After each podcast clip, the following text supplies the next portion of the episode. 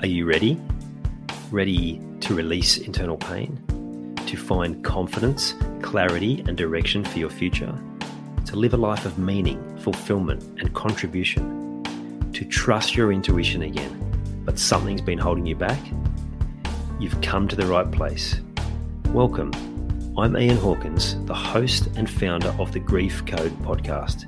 Together, let's heal your unresolved or unknown grief by unlocking your grief code. As you tune in to each episode, you will receive insight into your own grief, how to eliminate it, and what to do next. Before we start, I have one request. If any new insights or awareness land with you during this episode, please send me an email at info at ianhawkinscoaching.com and let me know what you found. I know the power of this work and I love to hear the impact these conversations have. Okay, let's get into it. So many people come to me after they have been seeing a therapist or a psychologist or someone like that, and they've done all the talking and now they actually want strategy.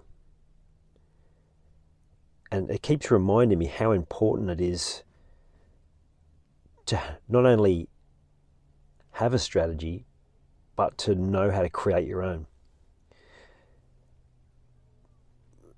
You can muddle along doing the best that you can with what you've got in front of you, but that will take you forever. It will take you so long and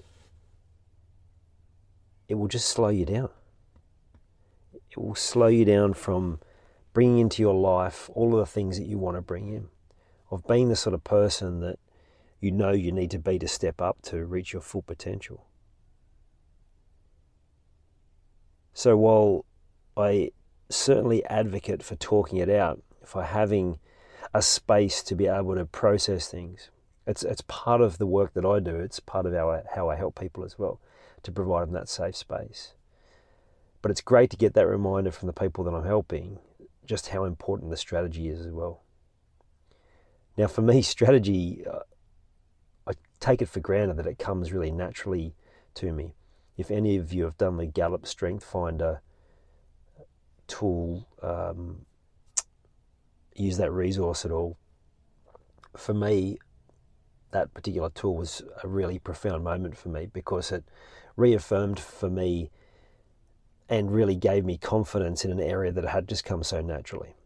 And my top three or four, I can't remember the order, but it's maximizer, so the, the ability to see something and make it better. Arranger, so the ability to take in a whole lot of data and then reposition it in a way that's going to make sense. Positivity, well, that speaks speaks to its uh, speaks for itself uh, Woo, which is um, something to do with influence. I can't remember what it stands for. Uh, working with others, not with others. I'll have to look that one up and let you know another time. But it's uh, all of those pieces is the ability for me to be able to create these different strategies myself in different situations. It was a real strength of mine in corporate when I was working with different teams and different staff members and being able to hear what they're saying and being able to help them reposition it to actually get the best out of what they do. And also through so much of my corporate years, not having someone, I had great leaders and they, they gave me so much in so many different areas, but my own individual strategy wasn't one of them because it wasn't their natural strength. So being able to then realize my strength in that area and adapt and continue to develop my own strategies, my own structure, my own way of improving. Like I said, I've, I've kind of taken that for granted that I am able to do that at such a high level. So if you're at that point where you are knowing you needing a strategy, you've done all the talking and you're wanting more, well, here are some tips that I can give you for creating strategy. And one of the best ones is you start with a brain dump for whatever it is that you're working on, whatever it is you want to move forward on, whatever whatever it is you want to improve on, is you just get everything out of your head that you can think of. Everything.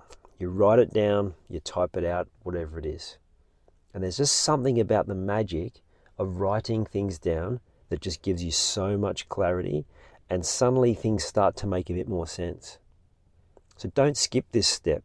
So many people I know who are maybe visual thinkers or they're able to process large amounts of data, they don't think they need to do this step. But you need to get it down and out of your head to allow your unconscious to be able to process it. So there's the first step. Walk away once you've done the brain dump, go and do something completely different and allow your brain to do some sorting. And when you come back to it, the piece of the puzzle then is okay, what out of all of those things that I've brain dumped can I control? Can I actually get quick wins on? Can I take action on? And take the action. What are the things that are out of my control?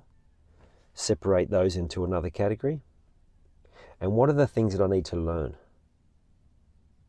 Now, suddenly, you have a strategy.